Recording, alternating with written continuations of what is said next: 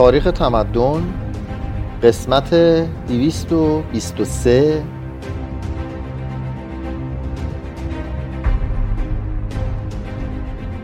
قسمت آخر از جلد دوم فصل سی و یکم پیدایش روم.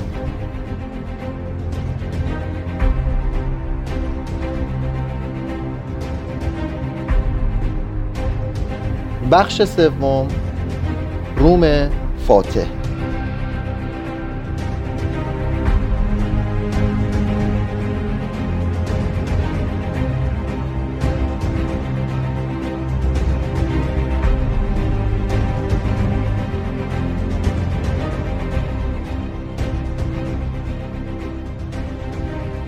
آیتولیایی ها از این ترتیب راضی نبودند.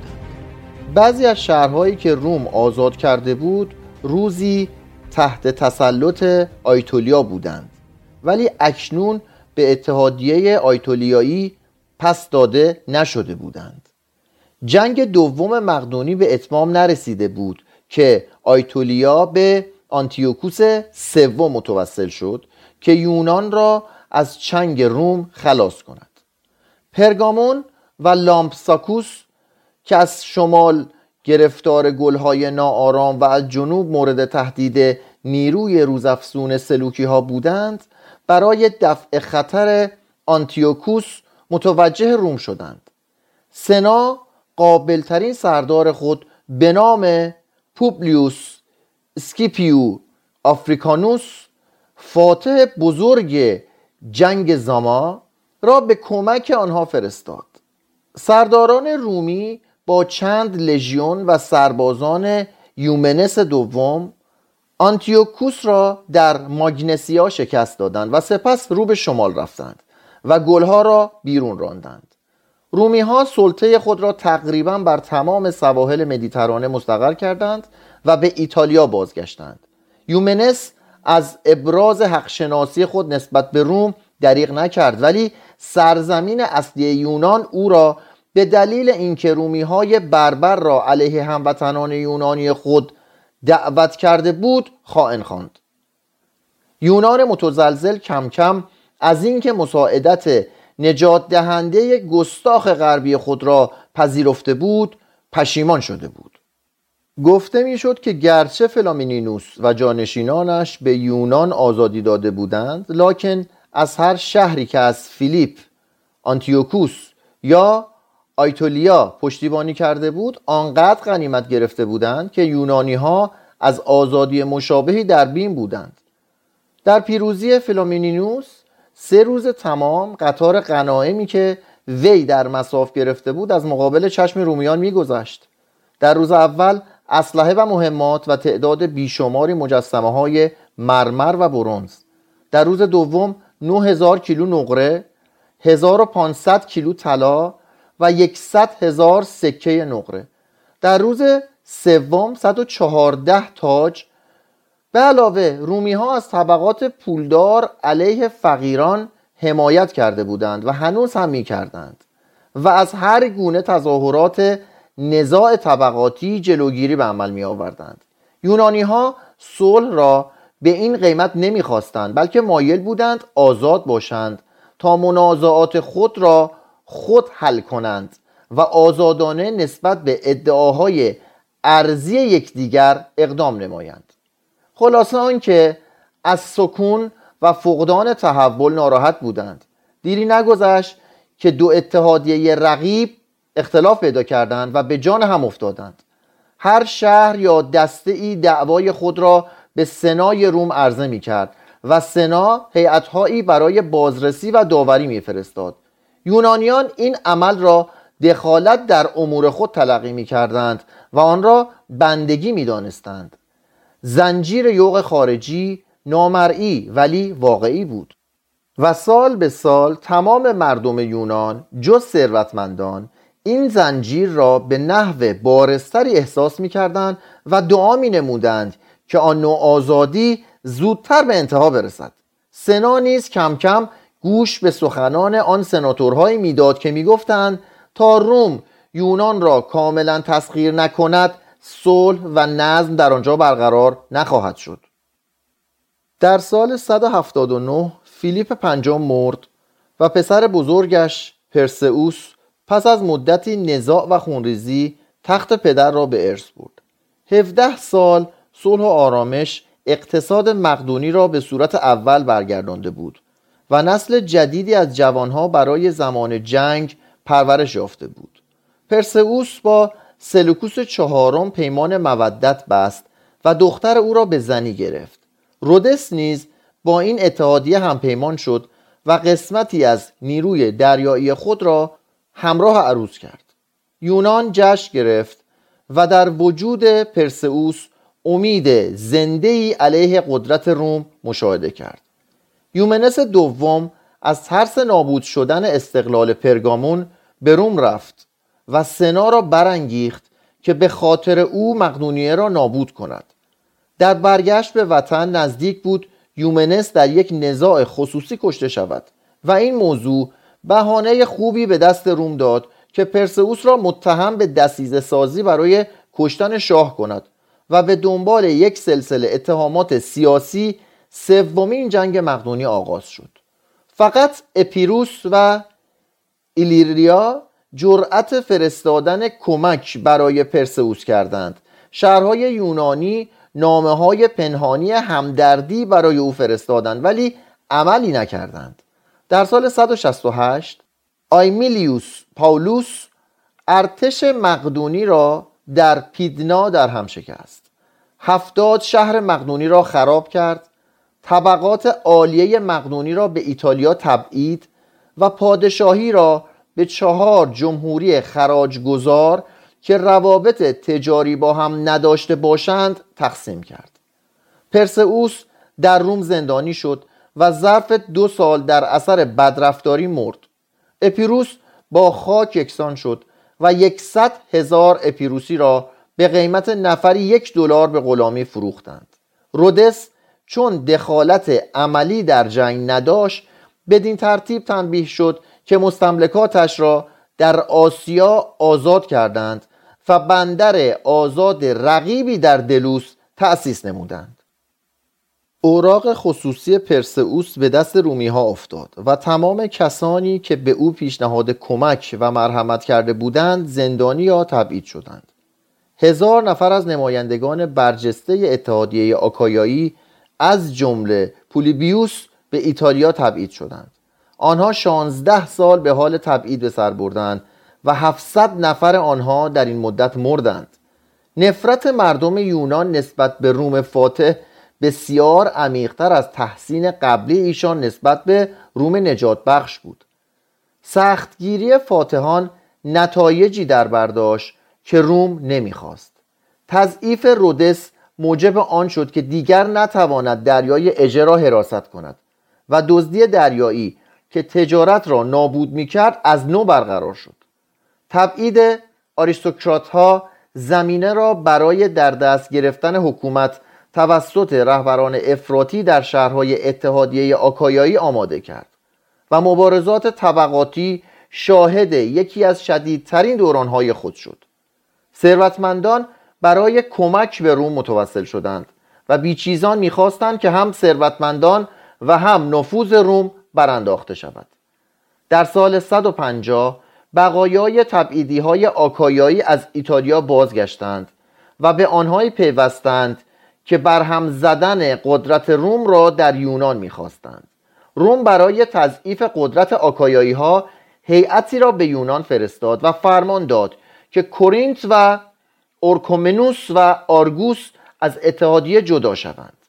خانم های کورینتی با فرو ریختن های زباله بر سر نمایندگان روم به آنها پاسخ گفتند. در سال 146 اتحادیه شروع جنگ آزادی بخش را تصویب کرد به امید اینکه لشکرکشی های روم به اسپانیا و افریقا قوای آن کشور را متوجه خارج از یونان بسازد و در نتیجه به راحتی بتواند با شرایط خود صلح را به روم تحمیل کند. آتش میهن پرستی و قلوب مردم در سراسر اتحادیه نهیب زد. بردگان را آزاد و مسلح ساختند. قرضها را بخشیدند به فقیران وعده زمین دادند و مالداران که در برزخ بین سوسیالیسم و روم از ترس میلرزیدند جواهرات و پولهای خود را با اکراه در راه آزادی ریختند. آتن و اسپارتا جدا ماندند ولی به اوسیا لوکریا و یوبویا دلیرانه خود را گرفتار جنگ کردند. جمهوری های مقدونی نیز با شورش علنی علیه روم به آنها پیوستند. سنای خشمناک ارتشی به فرماندهی مومیوس و ناوگانی به فرماندهی متلوس به یونان فرستاد. این دو نیرو کلیه مقاومت ها را در هم شکست و مومیوس در سال 146 کورینت یعنی قلعه اتحادیه را اشغال کرد. روم یا برای اینکه رقیب بازرگانی خود را در مشرق از بین بردارد چنان که اسکیپوی کهین در همان سال کارتاژ را در مغرب از بین بر می داشت یا برای اینکه درسی به شورشیان یونانی بدهد چنان که اسکندر در تیپس داده بود شهر ثروتمند تاجران و پیشوران را به دست آتش سپرد. مردان را همه کشتند و زنان و کودکان را به بردگی فروختند. مومیوس هرچه ثروت که قابل حمل بود از قبیل آثار هنری که کورینتی ها شهرها و خانه های خود را با آنها تزین می کردند به ایتالیا برد. پولیبیوس شهر می دهد که چگونه سربازان رومی از تابلوهای نقاشی معروف به عنوان صفحه بازی نرد و شطرنج استفاده می کردند اتحادیه منحل شد و رهبرانش را کشتند. یونان و مقدونیه زیر فرمان یک حاکم رومی متحد شدند. به اوسیا، لوکریا، کورینت و یوبویا خراجگزار روم شدند. آتن و اسپارتا بخشوده شدند و اجازه یافتند که تحت قوانین خود باقی بمانند. حزب مالکیت و نظم در همه جا سر برافراشت و هر گونه کوششی در راه به انداختن جنگ انقلاب و تغییر قانون اساسی در هم شکسته شد. شهرهای پرآشوب سرانجام روی صلح و آرامش دیدند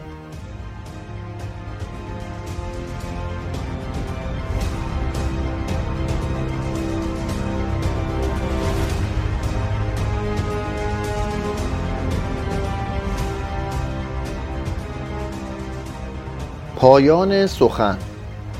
میراث یونانی ها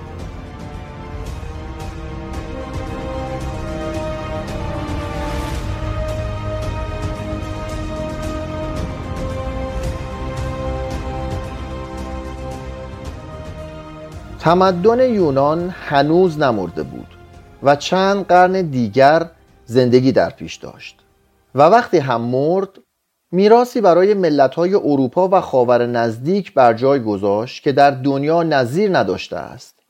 برای مرگ تمدن یونانی می‌توان تاریخ 325 میلادی را تعیین کرد. یعنی هنگامی که قسطنطین قسطنطنیه را بنیان نهاد و تمدن بیزانسی مسیحی جایگزین فرهنگ یونانی در مدیترانه شرقی شد. هر یک از مهاجر نشین های یونانی جوهر هنر و فلسفه یونان را به رکهای فرهنگی کشورهای ساحلی به اسپانیا و گل اترویا و روم مصر و فلسطین سوریه و آسیای صغیر و سواحل دریای سیاه تزریق کردند. اسکندریه بندری بود که بار کشتی های تجاری و فکر و اندیشه در آن مبادله می‌شد. از موزه اسکندریه و کتابخانه آن آثار و نظریات شاعران، رازوران، فیلسوفان و دانشمندان یونانی به وسیله محققان و دانشپژوهان به سوی شهرهای مدیترانه روان می‌شد. روم میراث یونان را به صورت هلنیستی آن اقتباس کرد. نمایشنامه نویسان مناندروس و فیلمون را تقلید می کردند. شاعرانش از سبک و میزان و موضوعهای ادبیات اسکندریه پیروی می نمودند. قوانینش بر مبنای قوانین شهرهای یونانی تدوین شدند و بعدها حتی تشکیلات سلطنتی نیز بر پایه حکومتهای سلطنتی یونانی شرقی شکل گرفت. هلنیسم بعد از فتح یونان به وسیله روم همانطور که مشرق زمین را در واقع تسخیر کرد روم را مسخر ساخت. به هر جا که روم قدرت خود را بس می‌داد انوار تمدن هلنی منتشر می‌شد. امپراتوری بیزانس فرهنگ یونانی را با فرهنگ آسیایی پیوند داد و بخشی از میراث یونان را به خاور نزدیک و اسلافهای شمالی منتقل کرد. مسیحیان سوریه مشعل آن تمدن را به دست گرفتند و به اعراب سپردند و آنها نیز آن را به افریقا و اسپانیا بردند. دانشمندان بیزانسی مسلمان و یهودی شاهکارهای یونان را عینا یا از طریق ترجمه به ایتالیا بردند و در ابتدا فلسفه مکتبیون را عرضه کردند و سپس التهاب رونسانس را موجد شدند. از زمان رونسانس تا کنون روح یونانی چنان در تمدن و فرهنگ جدید رسوخ کرده که تمام ملت‌های متمدن در آنچه بستگی به فعالیت ذهنی دارد جزو مستملکات یونان هستند. با افزایش اطلاعات در باب تمدن مصری و آسیایی ناچار باید گفته مشهور و مبالغ آمیز سر هنری مین را به کلی تعدیل کنیم. در این قسمت از جهان جز نیروهای کور طبیعت هیچ چیز نمی‌توان یافت که اصل یونانی نداشته باشد. اگر به میراث هلنی خود نه تنها آنچه را که یونانی ها اختراع کردهاند بلکه هر چرا نیز که از فرهنگ های قدیمی تر اقتباس نموده و از راه های مختلف به ما انتقال داده اند اضافه کنیم آثار این میراث را تقریبا در تمام شعون زندگی خود میابیم هنرهای دستی ما فن استخراج معادن اصول مهندسی فرایندهای مالی و بازرگانی تشکیلات کارگری و مقررات دولتی برای تجارت و صنایع. همه در جریان تاریخ از روم و به واسطه روم از یونان به ما رسیده است. دموکراسی ها و دیکتاتوری های ما به نمونه های یونانی برمیگردند و گرچه توسعه دولت ها موجد نظامی از انتخابات شده که هلنی ها نمی شناختند فکر حکومت مسئول در مقابل مردم محاکمه توسط هیئت منصفه و آزادی فکر بیان نوشتن اجتماع و اعتقادات مذهبی عمیقانه از تاریخ یونان سرچشمه گرفته است. این عوامل بیش از هر چیز دیگر باعث امتیاز یونانی ها بر شرقی ها بود و به یونانی آن استقلال روحی و جد و جهدی را میبخشید که به کرنش و سستی شرقی ها نیشخند زند. مدارس و دانشگاه ها آکادمی ها و استادیوم ها و بازی های المپیک ما به یونان برمیگردند.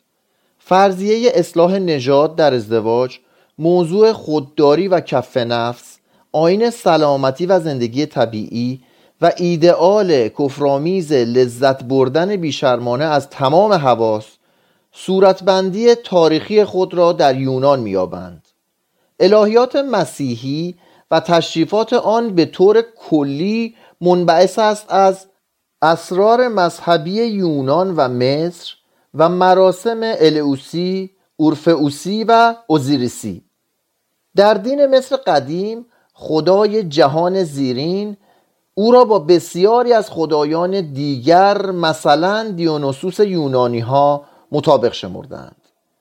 نظریه یونانی ها در باب فرزند خدا که جان خود را در راه نجات بشر می دهد و پس از مرگ قیام می کند تشریفات دسته های مذهبی یونانی ها غسل تعمید، قربانی و غذای مقدس عقاید مربوط به دوزخ، شیاطین، اعراف، توبه و بهشت نزد یونانی ها و لوگوس، خلقت و آتش سوزی قایی دنیا نزد رواقیون و نوافلاتونیان. حتی خرافات ما نیز بسیار مدیون قول، لولو، جادو، لعنت و فال و روزهای بدیوم و غیره یونانی هاست. از آن گذشته آیا کسی هست که بدون داشتن اطلاع درباره اساطیر یونان ادبیات انگلیسی یا یک قطعه شعر کیتس را بفهمد؟ شاعر غنایی انگلیسی 1795 الی 1821 که علا رقم زندگی کوتاهش یکی از بزرگترین شعرای انگلیسی محسوب است. ادبیات غربی بدون میراث یونانی موجودیت نمیافت الفبای غربی از یونان و از راه کومای و روم آمد. شهر قدیم ایتالیا از مهاجرنشین های یونانی. زبان ما غربی ها پر از لغات یونانی است. علوم ما با لغت ها و اصطلاحات یونانی زبانی بین المللی به وجود آورده است. دستور زبان و معانی بیان حتی نقطه گذاری و جمله بندی همین صفحه از اختراعات یونانی است. سبکای ادبی غربی ما یونانی است. قصیده نقمه عاشقانه اشعار تغزلی داستان کوتاه مقاله و خطابه و زندگی نام نویسی تاریخ و مهمتر از همه درام ما همه یونانی و باز لغات آنها نیز یونانی است. اصطلاحات درام های جدید از قبیل کمدی و تراژدی و واریته یونانی است و گرچه تراژدی دوره الیزابت منحصر به فرد است نمایش کمیک تقریبا بدون تغییر از منانروس و فیلمون از طریق پلاوستوس ترنتیوس بنجانسون و مولیر به ما رسیده است.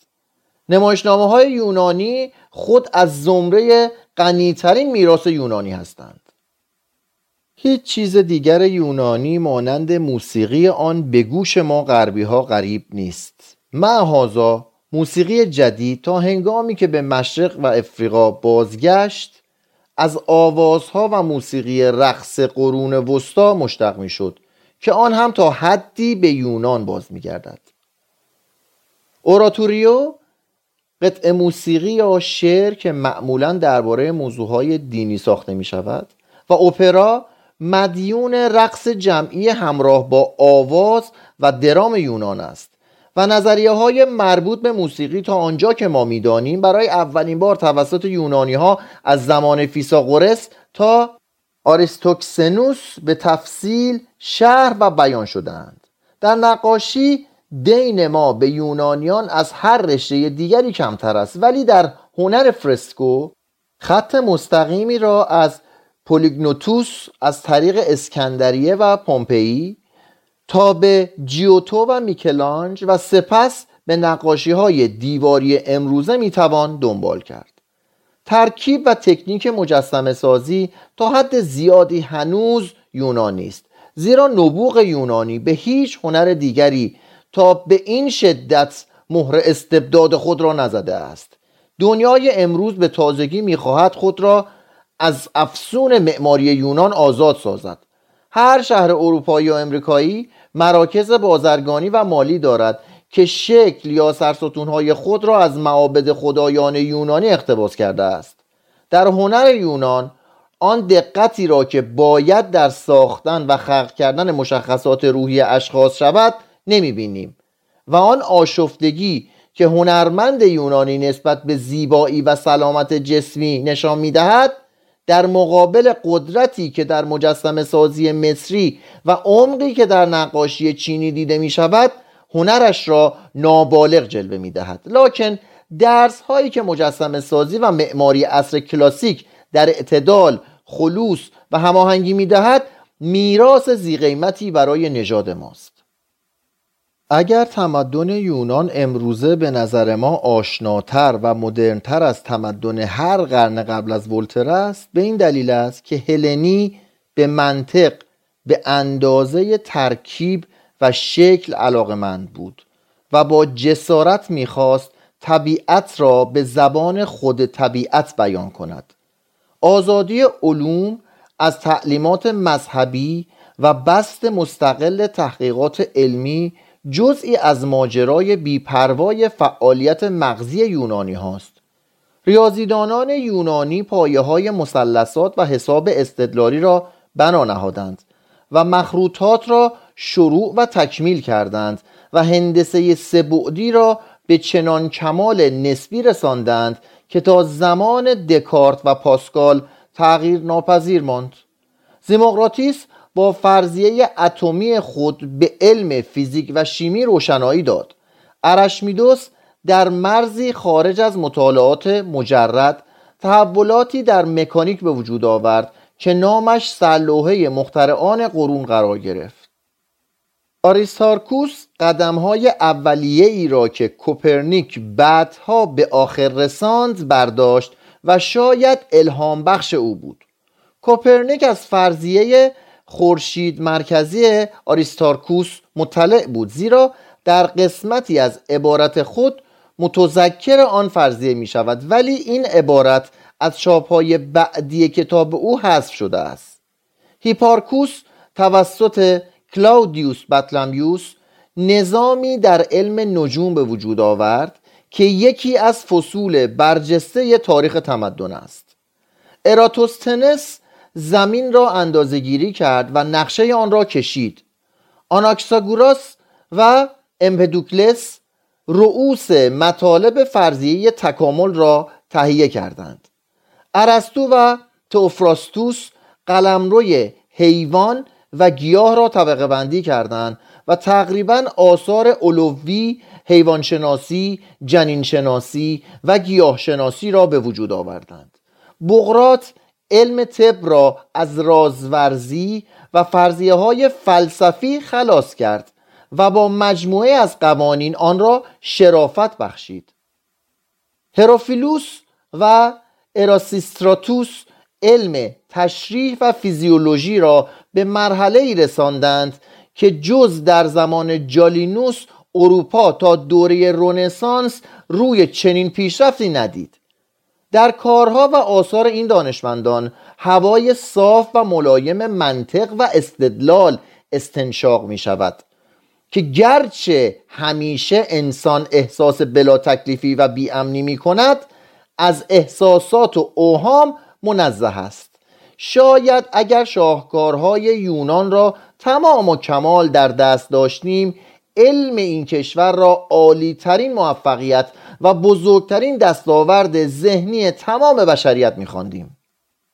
البته دوستدار فلسفه فقط با اکراه علم و هنر را در سرلوحه میراث یونانی ما قرار خواهد داد. علوم یونانی خود زائیده فلسفه یونان بود که گستاخانه به مبارزه افسانه رفت و با عشق و حرارت جوانی به تحقیق و تتبعی پرداخت که برای قرنها علم و فلسفه را در جستجو و ماجرا آفرینی آنها متحد کرد. بشر هرگز طبیعت را با این دید انتقادی آمیخته با شگفتی تحت مطالعه قرار نداده بود. یونانیان با اظهار اینکه گیتی دارای نظامی است که بشر می‌تواند به کنه آن پی ببرد عظمت دنیا را ناچیز نشمردند. منطق را به همان دلیل ابداع کردند که مجسم سازی را به حد کمال رساندند. هماهنگی وحدت توازن و ترکیب به نظر آنها هم هنر منطق و هم منطق هنر بود. یونانیان که با کنجکاوی به دلایل حقایق و فرضیات میگشتند نه تنها فلسفه را که مخلوق ممتاز مغز اروپایی است به وجود آوردند بلکه هر روش و هر فرضیه ای را که بتوان تصور کرد مورد نظر قرار دادند و از مسائل مهم زندگی چندان چیزی ناگفته بر جای نگذاشتند. واقع پردازی و نامگرایی ایدئالیسم و مادهگرایی توحید وحدت وجود الهاد برابری زن و مرد و کمونیسم انتقاد کانتی و یأس شوپنهاوری بدویت روسو و ضد اخلاقیت نیچه سنتز اسپنسر و روانکاوی فروید کلیه آرمانها و معرفت فلسفی در اینجا هستند در عصر و سرزمین منشأ خود. در یونان مردم تنها از فلسفه گفتگو نمی کردند بلکه طبق موازین آن میزیستند. مرجع تقلید یونانیان دانشمندان بودند نه مردان رزم و قدیسان پس از گذشت قرنها از پس تالس ما اکنون وراست این میراث روح بخش فلسفی هستیم که الهام بخش امپراتوران رومی کشیشان مسیحی طلاب فلسفه مدرسی گذاران دوره رونسانس افلاتونیان کمبریجی شورشیان عصر روشنگری و دوستداران فلسفه امروزی بوده است. در همین لحظه شاید در تمام کشورهای دنیا هزاران روح مشتاق سرگرم خواندن آثار افلاتون باشند. تمدن نمی میرد بلکه کوچ می کند عادات و رسومش تغییر می ولی به زندگی ادامه می دهد فساد و نابودی یک تمدن چون مرگ و میر انسانها برای پیدایش و نزج تمدن دیگری جای می پردازد حیات پوست کهنه را به دور می افکند و با جوانه تازه ای مرگ را غافلگیر می نماید تمدن یونانی هنوز زنده است و با هر ذره هوای دانشی که ما استنشاق می کنیم در حرکت. و از تمدن یونانی آنقدر باقی مانده است که عمر هیچ یک از ما برای جذب آن کافی نخواهد بود. نقایص این تمدن همه بر ما روشن است. جنگ های دیوانوار و ظالمانش بردگی بیتحولش مظلوم واقع شدن زنانش فقدان شعایر اخلاقیش فردگرایی فاسدش و شکست تعلم آورش در توأم کردن آزادی با نظم آرامش. اما آنان که به آزادی خرد و زیبایی حرمت می‌گذارند به این معایب چندان تکیه نمی کنند آنان در پس تلاطم تاریخ سیاسی صدای سولون و سقراط افلاطون و اوریپید فیدیاس و پراکسیتلس و اپیکور و ارشمیدس را میشنوند و از اینکه چنین مردانی وجود داشتهاند احساس سپاس می کنند پس از قرنها جدایی مصاحبت آنان را می جویند و به یونان به منزله بامداد درخشان تمدن مغرب زمینی می نگرند که با وجود معایبش غذا و روح حیات ماست. اهدا به آنهایی که تا کنون با ما همراه بوده اند از مصاحبت نامرئی ولی همیشه محسوس تو ای خواننده سپاس گذارم پایان جلد دوم. فردا شب جلد سوم قیصر و مسیح.